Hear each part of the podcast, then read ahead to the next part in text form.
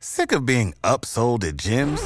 My guy, you're currently a base member. For $90 more, I can upgrade you to our Shred membership. For $130 more, you'll be a Swole member. And for just $300 more, you'll reach Sweat Platinum. At Planet Fitness, you'll get energy without the upsell. Never pushy, always free fitness training and equipment for every workout. It's fitness that fits your budget. Join Planet Fitness for just $1 down and $10 a month. Cancel anytime. Deal ends Friday, May 10th. See Home Club for details.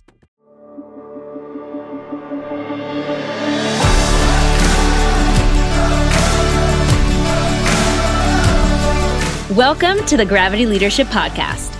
Gravity Leadership is a community of people seeking to live our lives in the orienting center of God's love in the midst of our post Christian world, learning to lead like Jesus, live on mission, and make disciples. In nature, gravity is the phenomenon that brings stuff together objects as small as atoms and quarks, and as large as stars and galaxies.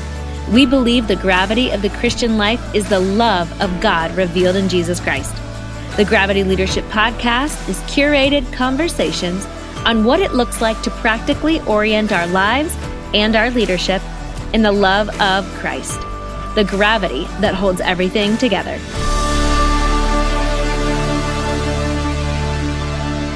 Is I have a question for you. Is Christmas music? By the way, mm. this is Matt Tebbe. Hey, and Ben Sternke, Gravity Leadership. Yep, you got it. Yada yada. Uh, is Christmas music a big deal in your house? Um, sort of.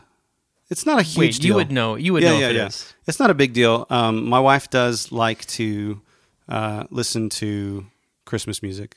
It's kind of a carefully curated Christmas she- music. It's not just anything. Yeah, y- yeah. you don't have time for that. Yeah, Only jabronis have time for that. Yeah. What and jamokes? Yep. What's what does jamoke mean? Is I it know. offensive? I don't even know, what you know what Did I jabroni just say means. something offensive? I hope not. That would be only the thirteenth time this morning. yeah, whoops. if Um, that offends you, uh, just email Yeah. Matt at gravityleadership.com and let him know what a jaboke is. You're only starting to get to know me Yeah. when I start push when when I've pushed you away. yeah, yes. Three times. Yeah. Um, no, uh, Christmas music. What like, Oh, what yeah, does she listen to? Uh, you know, Do you feel Well, comfortable? for, share for that? a while. For a while, we Is this a listened violation to of Sufjan. confidence? No, I don't think Okay. so. Uh, Sufjan Stevens. We used to listen to uh, a lot of Oh, his yeah, album. yeah. We got a little tired of that one a few years ago because we just like we Yeah, overdid it a yeah, bit. yeah, yeah. You know, Pl- like it's played out. Is what you're it's saying. played out. Uh, even though it's great music and uh, love love the uh, love the guy, but you know we just got a little tired of it. So so it's a lot of that kind of thing. I think. Um, gosh, I can't remember. There's a there's a couple other Christmas albums that I really appreciate. I grew up listening to Christmas music. My mom was playing it nonstop from like basically Labor Day on. It's almost Christmas. yeah, you know, yeah. and uh, as soon as we turned the air conditioning off, Christmas music went on. Uh-huh. And uh, so I grew up with Harry Belafonte. Oh wow, He's got a Christmas yeah, this album. Is cla- this is uh this is older than Sufjan Stevens. I grew up with the Muppets and John Denver Christmas album. Oh yeah, I grew my up with My parents love John Denver. yeah. They Oh, my parents love John Denver too. Yeah. Yeah. Um, I grew up listening to the Carpenters Family Christmas album. Oh yeah. That may be my favorite. That My- may be my favorite. My mom loved the Carpenters. it's, a solid, Yeah, solid yeah, yeah. album. Every time Yeah. Karen Carpenter sings, Oh, yeah. an angel gets his wings. Yeah. That lady, yes. whew. Yes. I remember, I remember being in grade school or middle school, and we watched a Karen Carpenter story on on TV. Yeah. It was basically about her eating disorder and how she Oh. died of I anorexia. didn't know any of this. Yeah, she Wow, had that's anorexia crazy. and died. And uh, I remember thinking, as I was probably 10, 11, 12, Hmm. watching this in school, thinking, I'm I'm too young to watch this. I should not be watching this. This is uh, Aren't there adults in serious charge life here? issues Yeah. going on right here. Yeah. Uh, so, and we, we, I also grew up listening to. My mom was into New Age music, which Mm-hmm. um, some of you that may trigger you, uh, I know. But New Age music doesn't have anything to do with necessarily pagan religion. Right. It was just a genre, genre, A genre. of music, I don't know if you're saying it right, but yeah, isn't it? It's a French word, right? Jean. Yeah. Jean? Yeah. There's no syllables. John- Every French word is one syllable. Genre is like Yeah. saying gyro, Yeah. Yeah. Right. right? Yeah. I think so. Okay. Well, anyway, for the Americans listening, uh, my the Similar genre of. New Age. I don't know what a jamoke Yeah, means. don't Don't, say it Oh, again. j- oh, I, I was saying the wrong thing. what? I said jaboke. No, no, no. Jabroni means a foolish or contemptuous person. Okay. Um, Well, what was I thinking of?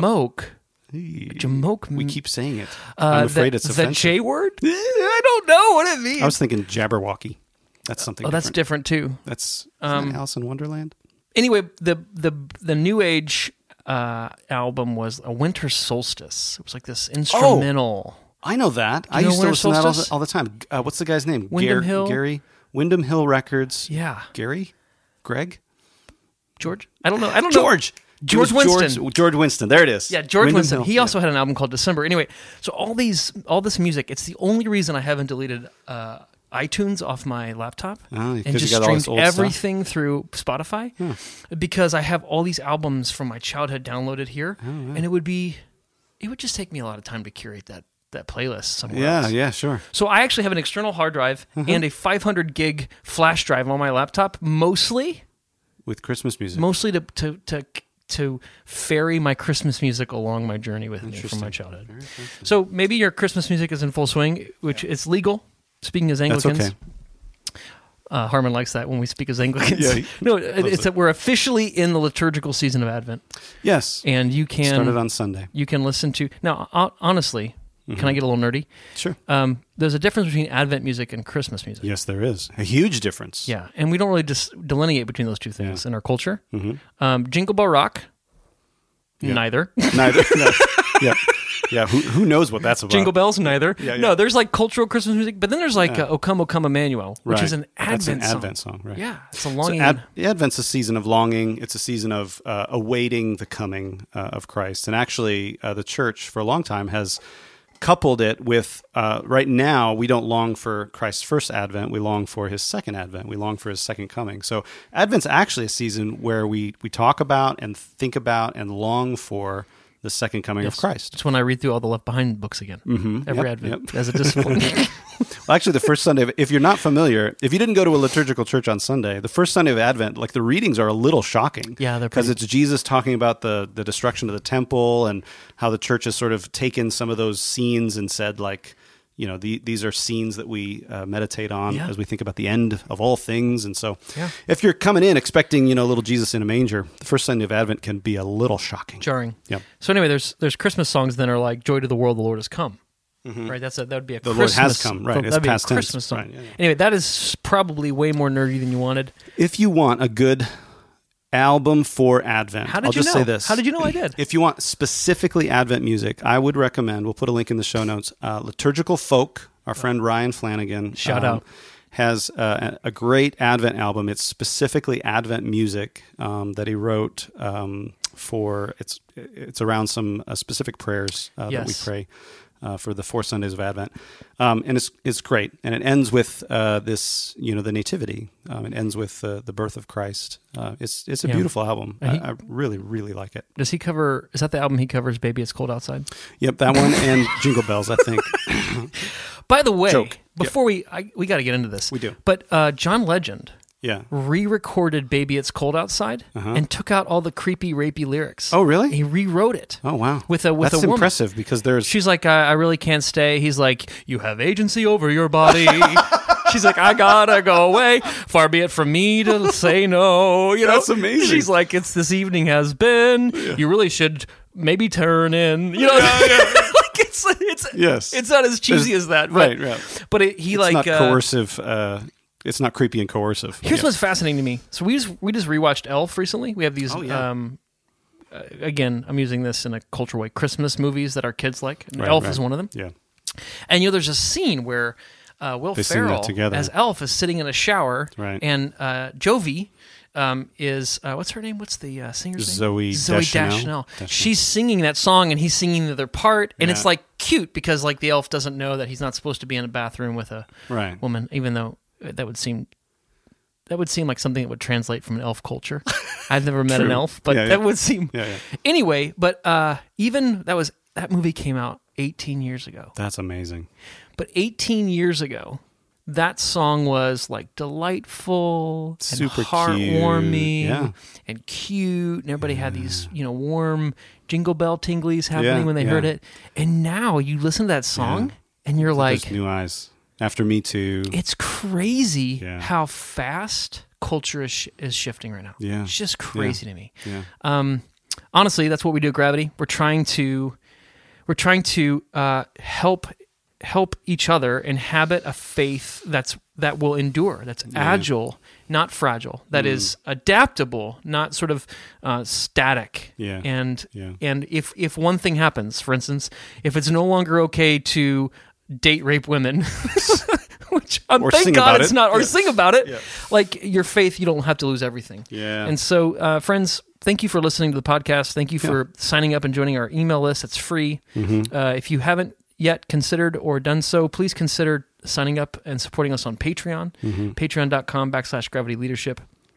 Uh, we're we're we're doing this, Yep. and we'd love for you to Yeah. do it with us. Yeah, it's a great way to be involved. Um, also, uh, we're going to get into this interview here with Chuck DeGroat. Uh, we're going to talk about the Enneagram and narcissism. Um, he's got some just some really insightful things to say. This guy, Yeah. I love this guy. Oh yeah, and we got to actually go into his office. Uh, we, we were up in Michigan, um, and we got to go uh, hang out in his office uh, at the seminary there, and um, I really liked his office. I did too. His books were amazing. Can, books. I, can I tell you like a quick anecdote yeah. about this is about my dad actually. Okay. My dad did all like you know dad jokes or like dad Mm-hmm. like dad. My dad always would uh, say words that were like PG thirteen, uh, like butt and poop jokes. Nice. So we had this. So anyway, anytime Uh-huh. anytime he said office growing up, he'd say orifice. Orifice. And yeah. every time somebody says office, I just think orifice, Mm. uh, which isn't. Have anything to do with No, Chuck no, no, DeGroat. yeah, yeah. Not that he's against orifices, Yeah, I but we mean- weren't. We were in his office. Yeah, yeah, we were in his office. It was uh, it was a great conversation. just just to be clear, Chuck has no position Mm. on on orifices at all. That was me inner Right, Inner. yeah. I was putting something in. I don't want to put words in Chuck's mouth. We were in Chuck's office We talking were. about the enneagram. We should probably just yes, get to that. Yeah, yeah. Uh, if you are, we the reason we're doing this series uh, is that we do uh, Enneagram workshops, and so if you're interested in bringing us into your city, your church, uh, your region, check it out at uh, gravityleadership.com/slash Enneagram, and um, we've also got links to all the places we're going to be. We're going to be in. Indianapolis uh, in January. We're going to be in uh, Michigan uh, a couple times in March and April, a couple other places so far. So, anyway, check it out. And if you want to support us on uh, our membership community, that's patreon.com slash gravity leadership. We are thankful that you guys are part of this community. And uh, yeah, well, let's get to this interview. It's This was- Advent. Yep, it's Advent. Uh, and uh, here's Chuck DeGroat on the Enneagram and narcissism.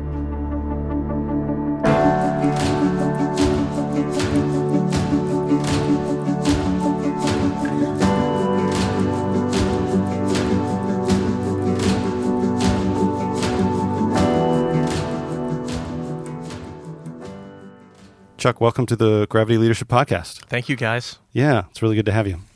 on location in Chuck's on lo- office. yeah, we're in Chuck's office. Uh, we're smelling a, a lovely candle. And I'm I'm Oh. distracted aesthetically. Why is that? Well, you've got about 73 books in here, Chuck, that I've identified that I haven't read that I really want to read. Yeah. And then there's like another 43 books, like The Critical Journey by Hagberg. Oh, that's a or good these one. Laird Yeah. books here that Yeah. changed my life. Yes. Mm. That I just want to talk to you about. Like, Yeah. you know, Yeah. so many, so few people have read. I mean, The Critical Journey, that was a seminal book for me. Yeah, it's so important. It named Hmm. so many things I couldn't name. And I was like, this changes everything. Yeah. But it's like this little, uh, little teeny tiny book. Yeah. You Who knows about it? Who nobody. yeah, Yeah. yeah. And then the and then the Laird books have been. Yeah. I'm rereading Into the Silent Land now, Yeah. uh, and reading it much slower, so I actually practice what he's talking about rather than just ripping through it. Right. Yeah. Just uh, having the pleasure of knowing this, knowing this idea. Anyway, Yeah, like yeah. ADD, like Yeah. I, I have ADD, and the visual stimulation of this room is almost more than I can take. yeah. yeah. You have to do the whole podcast with your eyes. I'm closed. going There to you go. have to Take close off your my glasses. eyes. My glasses Just are off. Just breathe. Just breathe, Matt. It's going to be okay. There we go. Yeah. we go. We I haven't read any of these him. books anyway. I just keep them around. Just to I- impress people I who feel come into your office. I feel I need to feel special. I'm Okay. a four. oh, hey, Unique another and all Enneagram that four. good stuff. Speaking of the Enneagram, I think I understand that. Yes. So, folks, we are in the middle of this uh, mini series on the Enneagram. Uh, and we wanted to talk, talk with uh, Chuck today because Chuck knows a thing or two about the Enneagram. Uh, and if you have listened to our podcast for a while, you know that Chuck also has been on our podcast before. So, welcome back. Thank you. Uh, and Chuck knows a thing or two about narcissism. And I What's think that? What's that supposed to mean? it, well, well, There's only yeah. a few experts on narcissism, Yeah, and yeah. Uh, Chuck is Takes definitely one to- one of them. Takes one to know one. wow. Yeah, no, no, no, just joking. No, but uh, that's what you talked about with us last time. Yeah. Um, talked about uh, narcissism in, in leadership, uh, and I think you just threw out right at the end of that podcast Mm-hmm. that you had done some work on the nine faces of narcissism Right. and how narcissism shows up in each of the enneagram types. Mm-hmm. Uh, and so I, I thought uh, I'm filing that idea away for later, and uh, here we are. We're going to talk about the nine faces uh, of narcissism through the lens of the enneagram. Um, and maybe maybe it'd be good to just to preface this by saying like like our first podcast about the enneagram, we talked about how it's been helpful for our own formation. Hmm. Um, and so what I don't know, maybe you can answer this, Chuck. Like yeah, what how did you encounter it? what the enneagram? Yeah, Chuck. Like, how did you encounter it, and and why was it so appealing to you? Yeah. Okay, well let's yeah, that's good. Yeah, yeah. It was back back in uh, the late '90s. I was in a counseling program back then, and one of my supervisors was using a book called Radical Grace by Richard Rohr. Oh yeah. and we would read one of those devotions or meditations every time we were together. And so I did a little bit of research about this Richard Rohr and discovered his Enneagram book and devoured it. Oh yeah. And that was that was the first read. And you know, I mean, we've the last three or four or five years there are so many books out, but I could not find very many resources back there uh, about the Enneagram. I Yeah. found some things here or there, and maybe every two years or something, found a little book, picked it up, read it. Um, I have not done any kind of formal training, but I've just read and worked with people and uh, and had many, many, many conversations uh, and work groups and uh, triad groups and all sorts of other contexts where I've used the Enneagram. So yeah, Yeah, it's really similar for me. Uh, like I've I've never been trained formally in it, but um, have just been fascinated with it and interested in it, um, and not just academically, but very quickly it was helpful for my own formation, and very quickly it was helpful for my ministry as well, where I began to help. It was easier to help people kind of understand, you know, their underlying motiva- motivations and right, kind of reveal right. some of that stuff. So it's great. yeah. So, um, so uh, as we talk about then the intersection of the enneagram with narcissism, like what um, I'd love to just ask, like what as people get ready to kind of hear about this, how can this become for us not just sort of an interesting academic kind of exercise, but like what should we be thinking about as we as we listen for these nine ways that narcissism shows up Yeah. uh, in our lives? Yeah. So as I got into the narcissism conversation uh, for the book, I mean, I've been doing work with folks in, in clinical counseling for 20 plus years now and encountered narcissism in all kinds of different contexts. But as I was getting into more of the, the like formal research for the book, I was noticing that in a number of the works that I was consulting and reading, there would be like labels for different kinds of narcissists, right? That really matched my experience. Like sometimes we've got this kind of typical sense of what a narcissist is very grandiose and arrogant and overconfident, things Yeah, like that. Yeah. But, but it, it got me thinking. I wonder if the Enneagram might be helpful. I, I wonder if the hmm. Enneagram describes particular kinds of ener- energies that can manifest in narcissistic kinds of ways. And one of the big distinctions when we talk about narcissism is grandiose narcissism versus what they call vulnerable narcissism. Some people call it covert narcissism. But grandiose narcissism being the the person who wants to be on stage and is more grandiose, inspiring, Kind of overtly impact- arrogant. overtly Yeah, arrogant. Yeah, yeah. But vulnerable narcissism shows up in a much different way, Hmm. a bit more passive aggressive, a kind of smug superiority, uh, someone who plays the victim, high emotionality, uh, somewhat dramatic, behind the scenes, but you feel the tug. You f- you know, just, Hmm. so.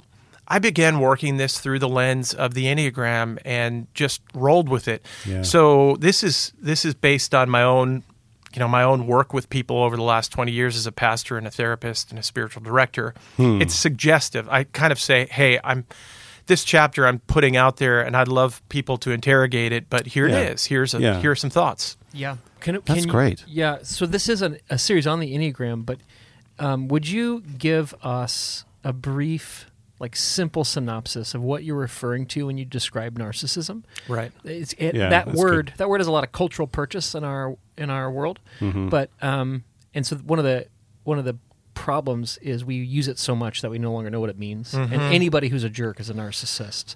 so what what are you referring to when you describe a narcissist? Well, this is it's tough because there is some nuancing. So there's the DSM-5, you know, the the the psychiatric bible. There's the DSM-5 diagnosis that Right. talks about things like grandiosity, a lack of empathy, identity impairments, features like that. But I think when we talk about narcissism more uh, in a more nuanced way, that's where the Enneagram types can help. I do think, you know, in general, when we talk about personality disorders, it's kind of like the armor that we wear in the world. Uh, personality disorders, like narcissistic personality, histrionic, avoidant, are ways that we learned very early on to cope in a broken world. We all have some armor that we wear. We talk about the masks that we wear, the Yeah. personas, things like that. But with a personality disorder, it has become fixed. It's almost like it's become the primary identity. And Okay. it really pr- protects a hurting, vulnerable person inside, you know? Yeah. Yeah. Yeah, so narcissism then is the fixation or the fetishing of uh, m- focusing on me and getting like protecting me, getting my needs Pr- met, yeah, like that's the right. self-absorption. You, you, I think you're right in that. It's a way of getting needs met, right? And so there's this, I would say, vulnerable, needy, insecure little child inside who, who at a very early age learned that there's another way of doing life in the world. I can do life uh, with as a bully. I can I can put on this thick armor, and I don't have to feel the pain that I felt when I was traumatized Yeah. as a second or third grader. Um, and you know, by the time you're 35 years old, it's it's just your identity.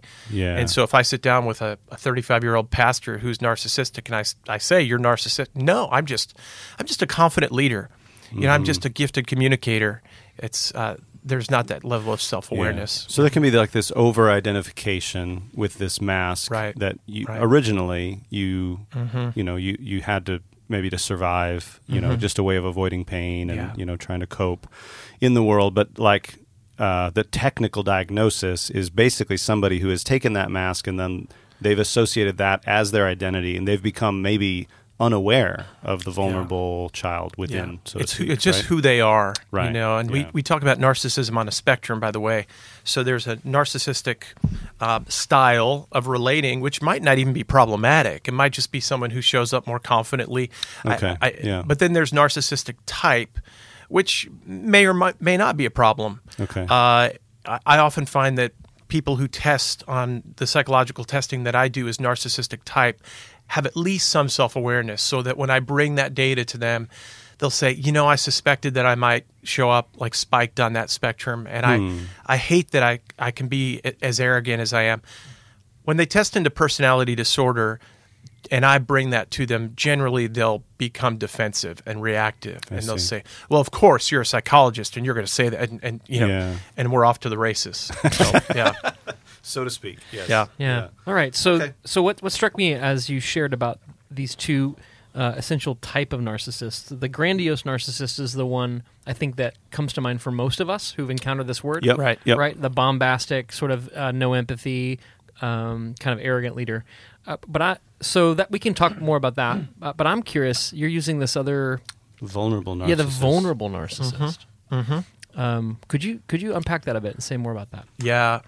Well, some of the features of vulnerable narcissism, uh, I'd say uh, smug superiority. Uh, there's a sense of a, a, sort of like a, almost like a condescending. They can be quiet, uh, but there's a quiet condescension when you encounter them. They tend to be self-absorbed. They tend to lack empathy. You'll experience them as passive aggressive, so maybe not the the aggressive bullying type that you see with grandiosity Yeah. uh, emotionally sensitive. You know, uh, th- there's an emotional reactivity, and so at one moment they might be pretty put together, and the next moment maybe you challenge them. How could? How dare you challenge my leadership? You know that kind of thing. And and so they they tend to be a little bit more emotionally volatile. And then my experience is they tend to feel misunderstood. Like you're just not you just don't recognize how special I am, uh, wh- what a gifted leader I am, whatever, whatever, Whatever it is, that identity however that, that shows up yeah. for them, Yeah. you know. Uh, so, so it's not. It may not be the person on stage. It might be, for instance, I'm thinking of a particular story here. I won't use names, but a rural pastor in a small parish who was a part of a kind of a small church, and it was the true church, you know, with the right doctrine. Yep, yep. And he was a kind of quiet, shy character, you know, that kind of meekly get up behind the pulpit, and then you'd kind of see the condescending, authoritative word come forth, you know, and hmm. and when when he had a problem with you, he would never come to you directly. It would always be through the back door. It would always be passive aggressive, and people would say to me, "I feel like I walk on eggshells around him," and I'd say, "Well, give me an example of what that looks like," and they'd be like, "I'm not really sure. It's just he's just kind of condescending and." Uh, does he what kind of words does he uh, well i don't even know the words he uses. It's just hmm. as he just shows up as as kind of a bully but he doesn't use bullying words. And so it's more confusing. Yeah, and this is where we get into the language of like emotional abuse psychological abuse gaslighting, kinds of behaviors yeah. Right. things like that right? Yeah, so th- this is fa- hmm. like we're just developing language. I think culturally, socially. Um, I mean, uh, psychologists had language probably for this longer, but I feel like popularly, people are waking up to the fact as they relate to that person in that local church. Yeah. Hey, this isn't right. yeah yeah. You know, like yeah. More people know what gaslighting is. maybe now, 30 years ago though yeah. it wasn't Yeah. that this isn't right it was how do we keep this guy happy Yeah. and how do we sort of avoid arousing his condensation and, Yeah. ou- and ire and now Yeah. it's like Yeah. wait you can't this isn't good Yeah, that's this right. isn't a good That's deal. right. It's not good. And and what's hard is that if you're in the immediate orbit, you feel it. You know, if you're a staff member, maybe you experience it. But but then elders or deacons or other people sort of per- peripheral to it will say, Yes. "But but he's so good, and he's such a great preacher." And Yeah. you know, Yeah. the, the book that he wrote was so helpful, and the fruits of Yep. of what we're The doing in our ministry, ministry, are you know. God's just blessing what we're doing. So it must be you. You're just sensitive, you know, Yeah, and yeah. and and that's that's the crazy making piece of it. Yes. That's that's when we use the word gaslighting. Yes. so okay that really helps me um, i don't really want to talk about the vulnerable narcissist anymore because there, there may or may not be things that fit that i need to reckon with but we'll get back to that I, yeah, yeah, yeah. Well, can we connect this then back to the enneagram how do Yes. the, how do these two sort Yeah, of big does- uh, buckets of grandiose and Yeah. vulnerable how do they fit Yeah. into the enneagram So uh, the way I like to think about it, and I didn't go into this in great depth in the book, but I'll give you some like, like kind of backstory categories that I use. Um, uh, sometimes folks who talk about the Enneagram use uh, what they call the Hornevian types of the Enneagram. Psychologist Karen Horney, uh, who who talked about three sort of primary styles of relating in the world: a more sort of aggressive style, a more ingratiating style, and a more withdrawing kind of style. And and there are some scholars in the Enneagram who have said that threes, sevens, and eights are the more aggressive style. Okay. I think they show up a, a little bit more like the grandiose narcissist. Okay. Um, we can talk more about that. Nines, Sure. four, and fives, which you might assume would be more withdrawing types, Mm-hmm. and they'll show up a bit more like the vulnerable narcissism that we just talked about. And then one, twos, and sixes who tend to be more the compliant or ingratiating types. And I think it's pretty mixed with them. Okay. Uh, and even even depending on subtypes, which I don't get into in the book, you can see significant differences. Yeah. Uh, what I did in the book was I, I tried to just give general summaries of the nine faces, and then I did an appendix at the end with like, how do you work with folks like this? How do you see growth? Right. Yeah. So yeah. Yeah, that's really helpful. So uh, maybe, maybe we can go through the nine types. Sure. Uh, so we've got uh, grandiose and vulnerable, Mm-hmm. and they they end up splitting out into um, these overall types. There may be some people listening to the podcast who like the enneagram is very new, Yeah. as well. So maybe as we describe how narcissism shows up in these types, we can just give a brief description of what you know what a one is and Yeah. what a two is Yeah. and that kind of thing. Yeah. And and then I like the idea of maybe ending with like how to. I mean, Matt, you're already, you're already talking about like, ooh, like maybe some you can, you can recognize this stuff in yourself. Oh yeah, right? yeah. That's I, I think that's an important thing to point out though. Like Mm-hmm. narcissist, it's not just like alert other people might be narcissists. That's right. Right? It's alert. We've all got this going on Yeah. in some Yeah. level, and Yeah. so like let's learn to be aware of it. It's not like an on-off switch or binary. Like you got it or you don't. You got Right. the disease or you don't. You know, right, like I. I do think. Uh, yeah, when I did my personality testing, my my patho- psychopathology testing, I was like, oh, yep, there it is. Mm-hmm. Yep. It wasn't narcissism; it was more his- histrionic, which is in the Okay. cluster B personality disorders, which is like a close cousin of narcissism. Okay. But very like very much like shows up through fourness and stuff. Yeah. I was like, oh, yep, there it is. Okay, yeah, good. I got work to do. yes, I've always Perfect. can I confess something before you get into these? Yeah. I've, Sure. I've always uh, I've always thought of histrionic Uh-huh. as sort of a uh, a badge of honor. Of course you do. Like, tell uh, us more about that. you know, I'm just like, you know, uh, not everybody can bring out of their storehouse uh, old emotions and new emotions Oh. whenever they want. yes. You know, Yeah. uh, That's awesome. It's so Yeah.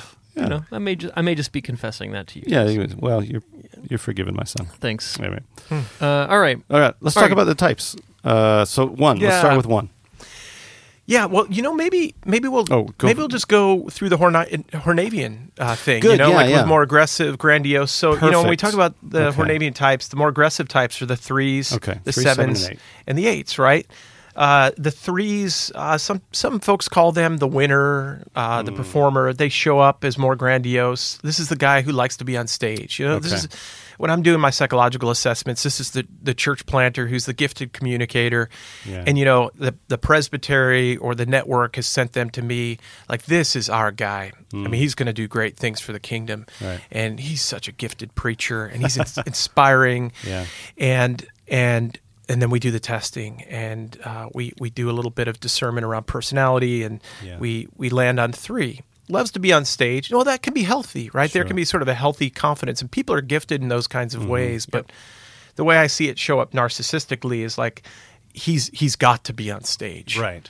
Like like he preaches 52 weeks a year, you know, and I start talking about, well, do you, do you ever allow the associate to preach or well, you know, he's just we we've got to just really protect the pulpit. You know, it's Sunday mornings are you guys have heard this, right? Yeah, Sunday sure, mornings sure. are really special times. You know, we we can't we people are coming in and evaluating us every Sunday. Mm-hmm. He cannot separate his own sense of um, uh, identity from his stage presence. You know, and so this can be really damaging and, and destructive, right? I often say to folks like this who are always on stage, like, "W- won't you just allow me to go backstage with you for just a little bit? I just love to know what what's backstage, you know, because you're always, even in our counseling sessions or spiritual Yeah. direction, sta- like he he's always on. Yeah. He's Right? al- he- or she is Or she's always on is always Yeah. killing it too. Yeah. Yeah, that's right. So this is what right. threes are really good at. They're really good at assessing mm-hmm. what is the evaluative measure Yeah. in which I can have success and be seen as competent, Yeah. and then I'm going to do that. Yep. Yeah. In order to receive, I've mm-hmm. heard like admiration. Mm-hmm. Admiration is a big Oh, yeah. deal for threes. Yeah. Yeah. Yeah, and and ca- they're chameleons, right? So they Mm-hmm. can they can smell out a room and know how to get it wherever they are, you know. And so, so yeah, do, doing the work with threes is really, in a sense, inviting them uh, to to backstage. Like, let's just would you let me in for you know, you can do your little dance for me for you know forty five minutes of our session together, but would you just let me? What's it like to? What's it like when you're scared? uh, you know, what's it like when you feel insecure? What's it like when a sermon uh, you know, go south and you just don't feel like it went very well. Uh, you know, and that's that's where you get them in a place where if they're willing to go there, it can be really beautiful. A lot of them are not willing to go there. Yes. So threes are most out of touch with their emotions. Yes. Right. Right. Um, sevens, on the other hand, Claudio Naranjo, if if you know about the sort of the history of the Enneagram, saw the seven as the classic narcissist. Oh. And sevens are often called the epicure, the optimist. Um, but I, I call these folks the disconnected visionaries. There's always a new thing. You know, mm. like Yep. I, I've got a big announcement to make. You know, and they come into the staff. We're going to go in this direction for Yeah. the kingdom. You know, and and I need you, you, and you to do this, this, and this. And like a month later, I I just got some new inspiration. We're going to Yes. do this for the kingdom this time. You know, we're going to be Yeah. Mm. build this building. We're going to hire this person, and they're they're they're always sort of living in some sort of future Yeah. reality, right? But uh, but there's this sense of brooding anger, right? Because they disintegrate to one. So there's always this sense of Oh, like yeah. brooding anger, like if you're not willing to go with me, you are against me at some level, Yes. right? So that's how I see them showing up. Okay. Yeah. Yeah. Does that resonate? Um, dude. It does experience? resonate. I'm I'm giving Matt knowing looks over here. Yeah, It's I can't tell fascinating. if you're hungry, if you have to use a restroom. Yeah, I think yeah. what we're doing is we're we're I think probably both those things are true, but we're also just it's it's really difficult to not uh, think of people when you name these. Oh, these types, Oh, right? sure. And Yeah. they kind of orbit into Yeah. like your head, and you Yeah, think about yeah, how you relate to them. Yeah. Um, Yeah. and I, I, I- I find myself just uh, I'm a four, and I Mm-hmm. find myself as a four having this confrontational, um, appositional energy towards uh, threes. So I'm with Yeah. with a three, and they're like got a hand behind their Yeah. back, and they're doing a show. Yeah. Uh, I just am like, not today, son. like that's my energy. It's Not like today, Satan. you know, Yeah. I'm not Yeah, gonna. So, so my uh, average and unhealthy threes want you to mirror their personality. They want, they really want you to like get into their relational space with them. And I find like I just am like, nope. and then they're like, what did I do wrong? Yeah. Why are you mad at me? Yeah, you know. yeah. Uh, but then sevens, man, I, uh, healthy sevens Uh-huh. give me so much life Yeah. because I I'm, Yeah, I right. tend to be sort of a sanguine kind of Yeah, melancholic yeah, person. Yeah, yeah, Yeah. And when I'm around a healthy seven, it just fills me up with, I don't know. It's like sunshine and rainbows. that I Maybe didn't know I life is going to be okay. I know, yeah. yeah. You know, Yeah. like, And my my seven year old, I think, is a seven, and uh, she uh, doesn't have tons and tons of wounding and baggage yet. So she, her unhealth and her seven is is not as like maybe Yeah. as damaging as a adult's unhealth. right.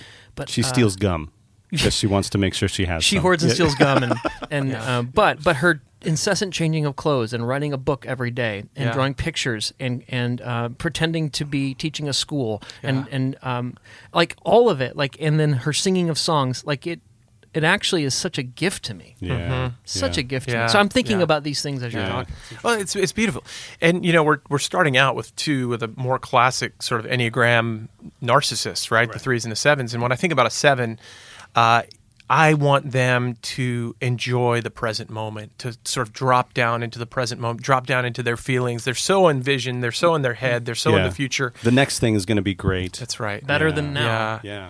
And and when when I'm doing this kind of consulting work, and I've got a pastor who is narcissistic and is, is seven, it's like it's so hard for them. Like, come on, just tell me tell me where we're going with this. Tell me, is this going to cost me my job? Tell me, we're going to be, you know. And I'm just like, just trust the process. Why? no, no, no. yeah. I because they they can tend to be schemers too, Yeah, right? so there's got to yeah, be yeah. some angle.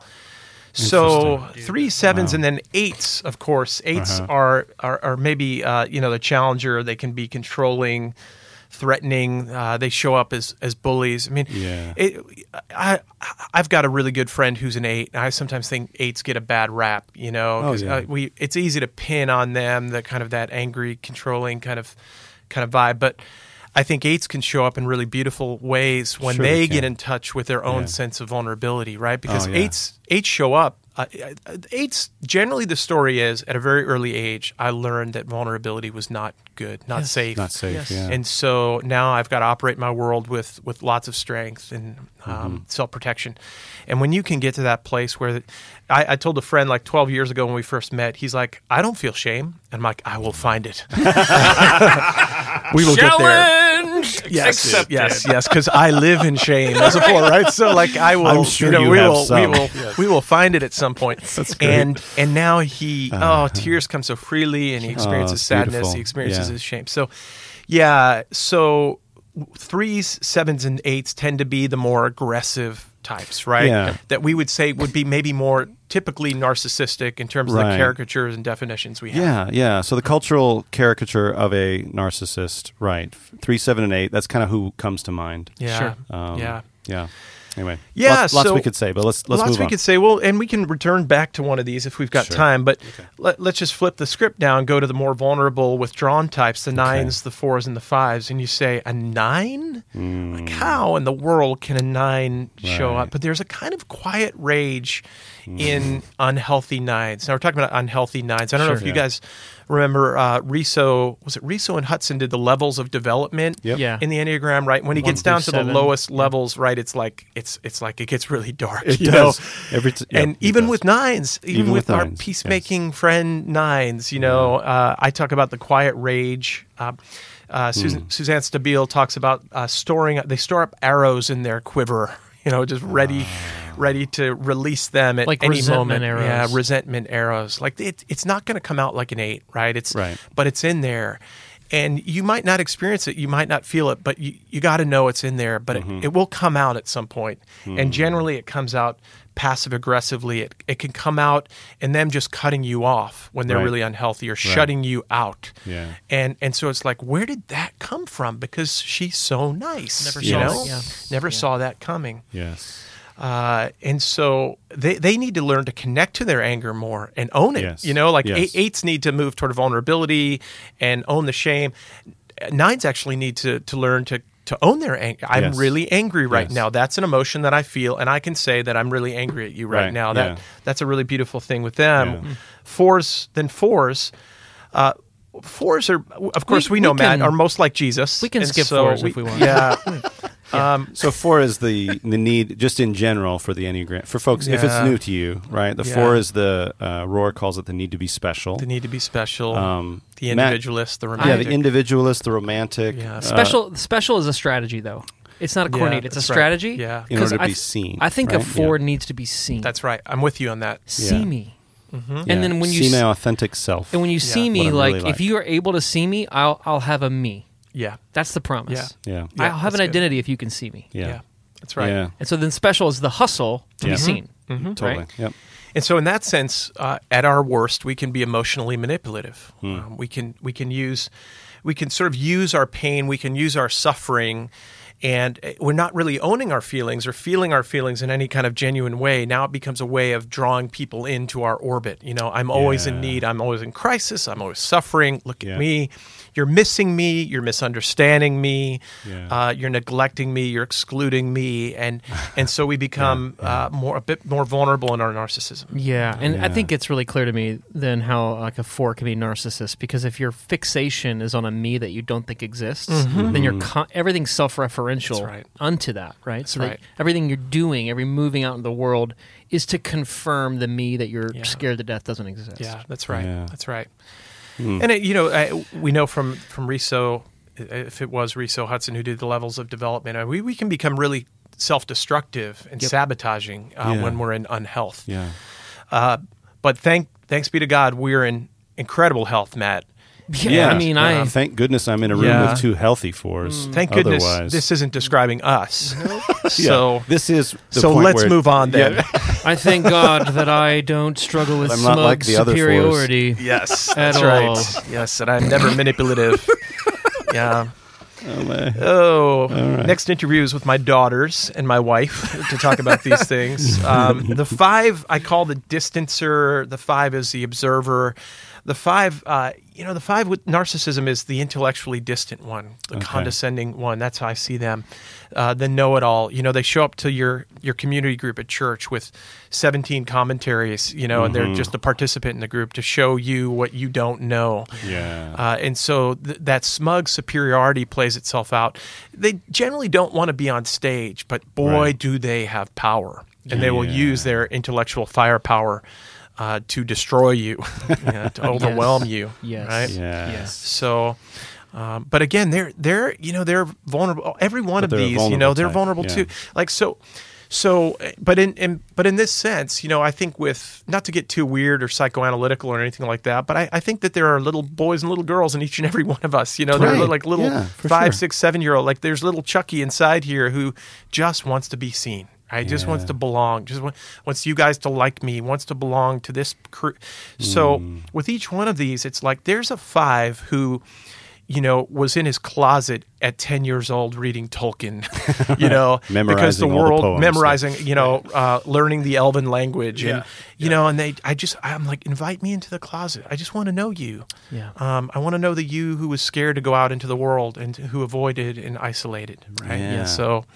Yeah. Beautiful. That's really good. So- So, that, those are the with, withdrawn types. So the, yeah. Yeah. Yeah. That's right. And then the the rest of them are you said kind of mixed. It's like I- a I'd mixture of they're vulnerability. mixed. and- Yeah, ones, twos, and sixes.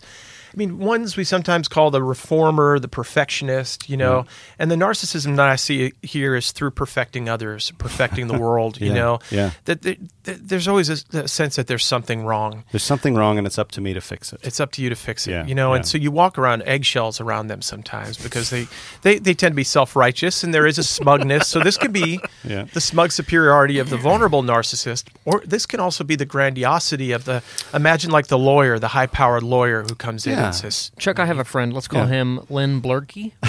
and Len Blurkey, Yeah. uh, he's a one. He may or may not be in the room. No, I, uh, yeah. So Ben's a one, and you you can speak to this a little bit. Yeah, for sure. I mean, I, I uh, that that's. I mean, I, I chimed in right away because I'm very familiar with that feeling that Mm-hmm. like there's something wrong with the world, but then like that yeah, that may that's true. You know what I mean? Like that that's, true. But then there is uh, sort of automatically for me attached to it a sense of responsibility. Mm-hmm. um, which I but I haven't been often aware of. With that sense of responsibility is also a self righteousness, Right. Right, which is like, well, th- I know what to do, Yeah. and it's up to me. Yeah. And if you all just listen to me, Yeah. you know what I mean. Like Yeah. then then things Yeah. will be better. And so, my wife has talked about walking on eggshells, you know, and I Yeah. like I'm not. It always surprised me when she would say that because I would be mm-hmm. like, well, I don't, I'm not aware that I'm projecting some sort of like expectation on you but i but i am i have to be really aware of it that like people tend to encounter me as somebody who's got an opinion and Yeah. i'm not sure i'm mm-hmm. living up to it Yeah. A You know I megaphone mean? and a whip. Yeah. yeah yeah totally Yeah, if the people who are in relationship with you are not connected to themselves and self-aware, they they might uh, second guess themselves. I, I always feel Yes. like I'm wrong around him. I always feel like I'm doing something wrong. So yeah, and this plays out. You know, I think uh, the the the one to one or sexual one is the countertype, right? And so it's the more angry. Uh, Overtly angry overtly one, yeah. angry, and, and I've seen folks like this show up in narcissistic ways. Like I'm just a one, I'm entitled to be angry, and you're wrong. You know that kind of thing. Yeah. Whereas the social tends to be a little bit more of the smug, condescending one. you know, constantly yeah. living as the the archetype of the perfect one. You know. Yeah. Hmm. So one's uh, one's twos twos. Two's really interesting, you know. Uh, I was doing a podcast with Michael Cusick out at Restoring the Soul, and Yeah. Michael gave me some insight. He's a two, and he calls twos the benevolent narcissist. You know, Beatrice Chestnut, who writes on narcissism, says that there's this core strategy of seductiveness in the world, manipulation, uh, and and they can be really uh, inspiring. They can be really endearing people. They can show up in ways that you, f- you just feel like they are for you, Yeah. but they're doing it in a way to get their own needs met, right? And so I call this like a kind of bless your heart kindness. Bless Oh your heart, and- and yet Oh you're, gosh. and yet, at, right? so. Yeah, So yeah. Uh, there's a kind of manipulation that you see in the benevolent, benevolent narcissist. Like they, they can't be narcissistic because they're so, They're so self-giving. They're Right. so they seem empathetic. So other to be centered, so self-sacrificial. right? I feel like an Enneagram two, uh, like an average to unhealthy Enneagram two, is ninety five percent. Ninety five percent of the churches just want their pastor to be that. Yeah, right, right. That's right, like their right, right. idealized pastor for most like Christians. Yeah, is just yeah. give me somebody who will always put my needs first, Yeah. and will kill themselves to meet my Yeah. needs. yeah, that's right. And and there's that quiet rage in the two also again. Yeah. You know that secret, that quiet resentment, like that you're you never look out for me. yeah You know, yeah. uh, but the the this the hidden contract that they're trying to make with you, which is right. I'm going to meet your needs, and you should know that that means you're supposed to meet mine without me having right. to Yeah. ask. that's right. Chuck, Yeah. we've got a, a dear sister who is an Enneagram 2 that helps support our work at our church. And a few weeks back, uh, there was this little video from Halloween that made the rounds of this kid who came to one of those bowls that people leave on their front porch when they're going to be out of town or not home. And they just say, you know, take a piece of candy. And he gets there and the bowl's empty. And, and the kid reaches into his bag Oh, and puts candy into the bowl Yeah. right? So uh, I, I share this with her. And I was like, it looks like something an Enneagram 2 would do. And she says back, she's like, oh my gosh, this kid, this is so Enneagram 2. She said, this kid will have to work all this out in counseling later in life. so it's interesting. Like all these people. Because his are- video went viral too, right? Yeah, so all it's like his strategy is right there for all the world to see. Yeah. Well, it it also shows us. It also shows us. I think one of the powerful uh, um, part of the wisdom of the enneagram is that it's not black and white, bad, good. Right. Yeah. Right. People look at that kid and they think, "Oh, what a selfless, giving, Yeah. whatever." But um, it could be altruistic that's driving him, Yeah. or it could be this desperate need Yeah. to be helpful, Yeah. to do to do Yeah. something for some other people. Yeah. Right. And like a Right. combination of both in the same act. Or- you know what I or mean? Like it both, could just be like yeah. both, you know, a sense of, well, this is I'm going to give to some other kids and because this is how I'm going to get my identity, Yeah. you know what I mean? Like Yeah. And and when you're self aware, that's when we see really glorious things happen in relationship. Like so when I'm brooding and and and kind of in my self pres for long suffering self, you know, and oh, it was just a really hard day, Sarah. Which is just me, me trying to just you know g- get something from her. Like Yeah. yeah, just c- come on, see me right now, right? And if I could just stop and say, "There you go, Chuck. There you go." Um, so why don't you just uh, ask Sarah if she's got time to talk and be honest about what you're feeling, rather than employing your strategy of this kind of, oh yeah, it was another long day. We like to sigh a lot as fours, like, ah, it was another really long day. I'm so tired. you know, there's so much Yeah. going on. You know, Yeah. why, Yeah. why don't I just say, Sarah, do you have time to talk? I'm struggling with some things today. And just be honest about Yeah, what's yeah, going on. Just you know. Yeah, Yeah. just own it. Yeah. Right? brooding So- brooding is such a powerfully poignant word for that Mm-hmm. yeah. emotional constellation brooding Yes. Brooding. Oh yeah. Let's get away from the fours again and How do we get back on the move to the fours? sixes. Oh, the sixes because sixes, will rarely show up grandiose. Rarely show up on stage. They're behind the scenes. They love to be you know loyal to the team, to the institution, to the. But they can use that in ways, and I, I call them uh, the Hawkeye. Uh, they Mm. they tend to be what I call the hyper vigilant narcissist. You Yeah. know, Yes. always sort of guarding guarding what's right, guarding the rules of the system. That's not the way we do this around here. Mm-hmm. You know, and so when I've been around unhealthy sixes, I feel really anxious around them. Hmm. They're kind of the rule following judger of others, Oh, right? yeah. And and so you're like, what? She's such a she's our accountant. You know, Mm-hmm. she's quiet. She kind of keeps to herself. But how come I, you know, every time I bring a receipt to her and I haven't like got, I don't have the itemized receipt. Like she's, like I feel like she's going to jump all over me. but then it comes out like behind the scenes that m- then my boss comes to me and says, well, so and so says that you're not doing this right, and you know, Yeah. how, I always feel like I'm in trouble with her. But she's so nice. She's our nice accountant, you know, and she dresses yeah. so well and she's so loyal and Yeah. yeah.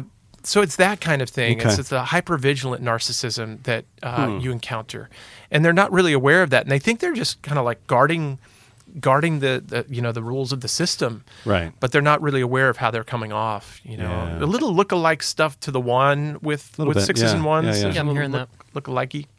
So.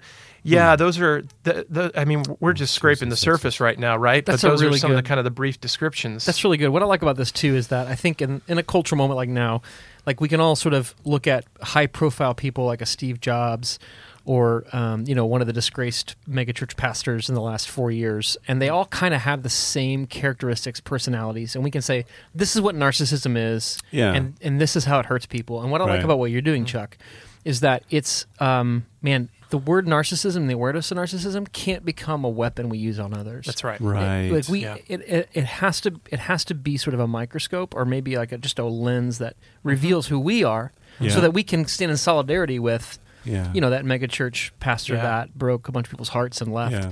and and we can say, you know, but we all have this brokenness, Right. Yeah. and it manifests itself in different Yeah. ways, and this is Yeah. just vital work. Yeah. Yeah, and I I appreciate what you've said about some of the types, Chuck, w- which is um, again like the the the point of this isn't to be like ah that person's a narcissist, cut them off, you know, scapegoat them, you know, like Right. like the, now they're a pariah.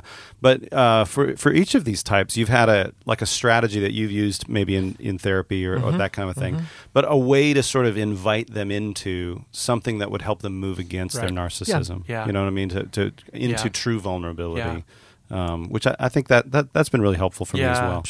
And knowing the strategies, if you can build some trust and if you can hold, hold it and honor it, not try to beat through the armor that is the kind of the narcissistic self or Yeah.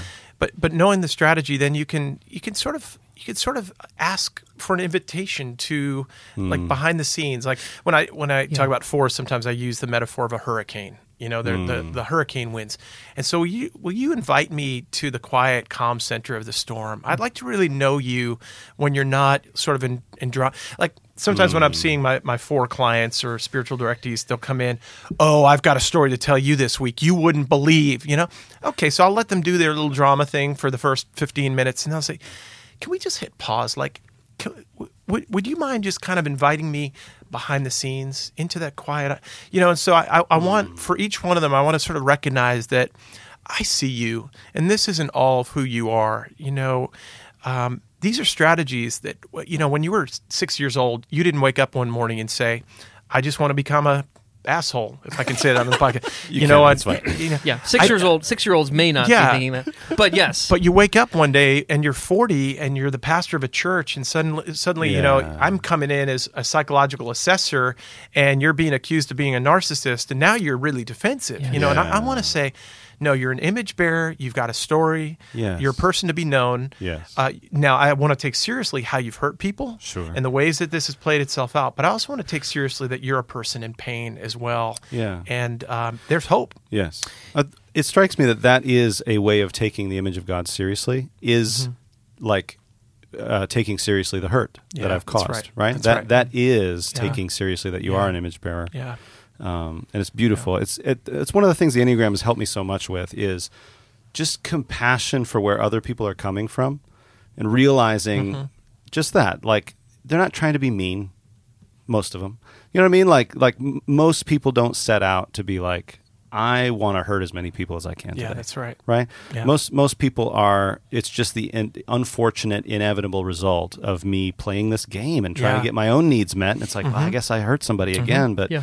Until you can name it, and, Yeah. and I, I just it's been so helpful for me to realize, okay, there is a vulnerable image bearer in Yeah, there. that's right. Who's hurting, mm-hmm. who's trying to just make it through the day, and this is their strategy for doing so. And so maybe I can, you know.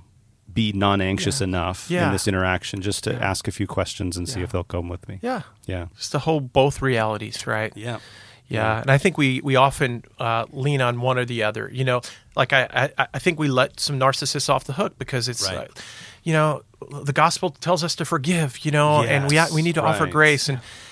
But but no, they're hurting people, and there's a debris field, and we need to take seriously the pain that has been caused.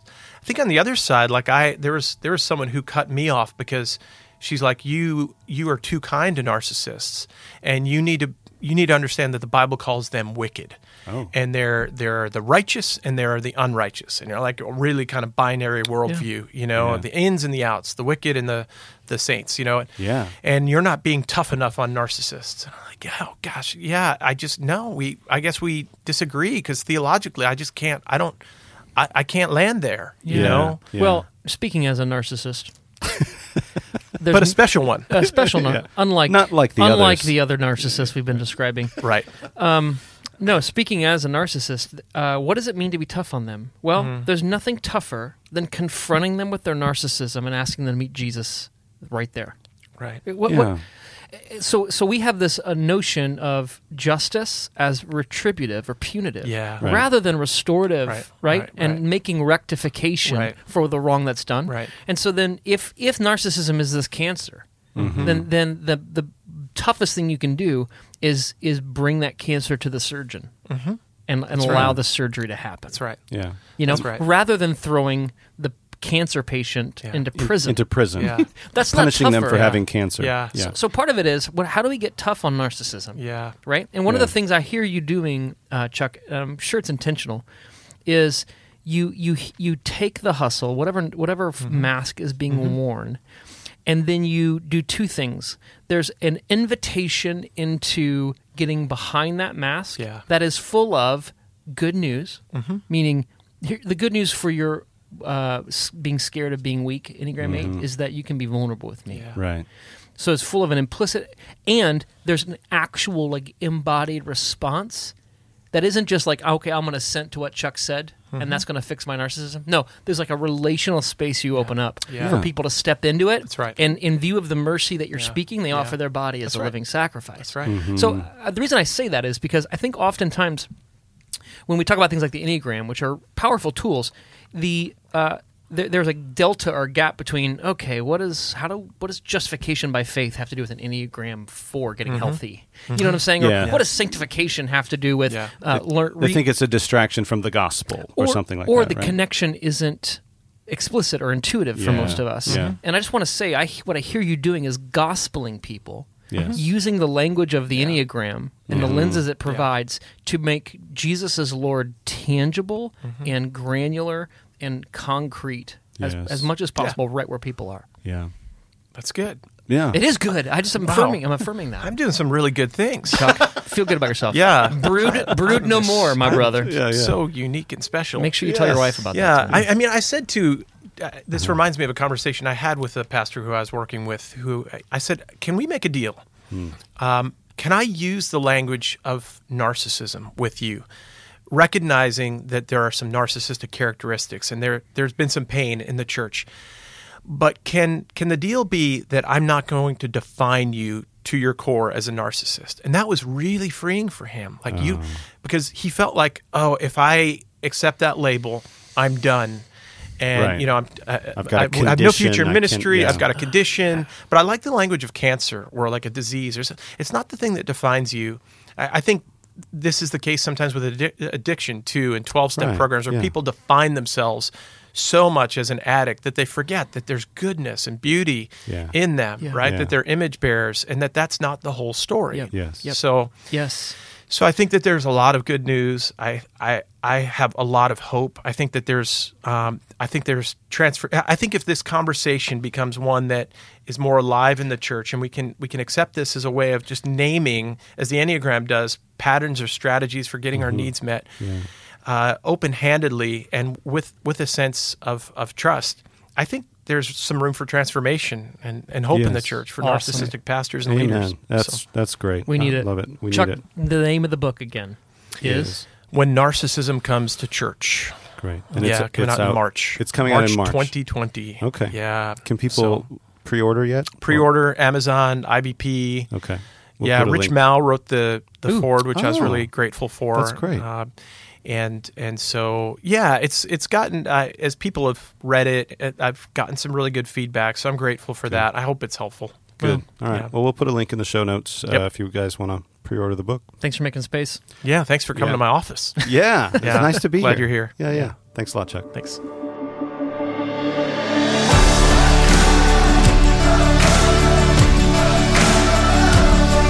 Thanks for joining us for this episode of the Gravity Leadership Podcast.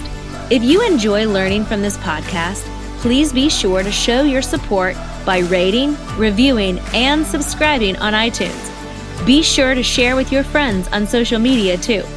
And we would love to hear from you, so please email us at podcast at gravityleadership.com.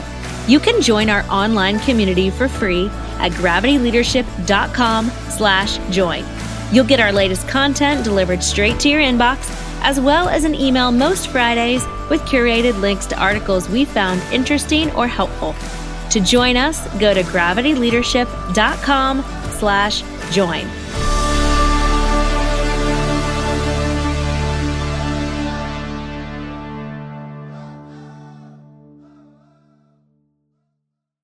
You know how to book flights and hotels. All you're missing is a tool to plan the travel experiences you'll have once you arrive. That's why you need Viator. Book guided tours, excursions, and more in one place. There are over 300,000 travel experiences to choose from, so you can find something for everyone. And Viator offers free cancellation and 24 7 customer support for worry free travel. Download the Viator app now and use code Viator10 for 10% off your first booking in the app. Find travel experiences for you. Do more with Viator. Sick of being upsold at gyms? My guy, you're currently a base member. For $90 more, I can upgrade you to our Shred membership. For 130 more, you'll be a Swole member. And for just $300 more, you'll reach Sweat Platinum. At Planet Fitness, you'll get energy without the upsell. Never pushy, always free fitness training and equipment for every workout. It's fitness that fits your budget. Join Planet Fitness for just $1 down and $10 a month. Cancel anytime. Deal ends Friday, May 10th. See Home Club for details.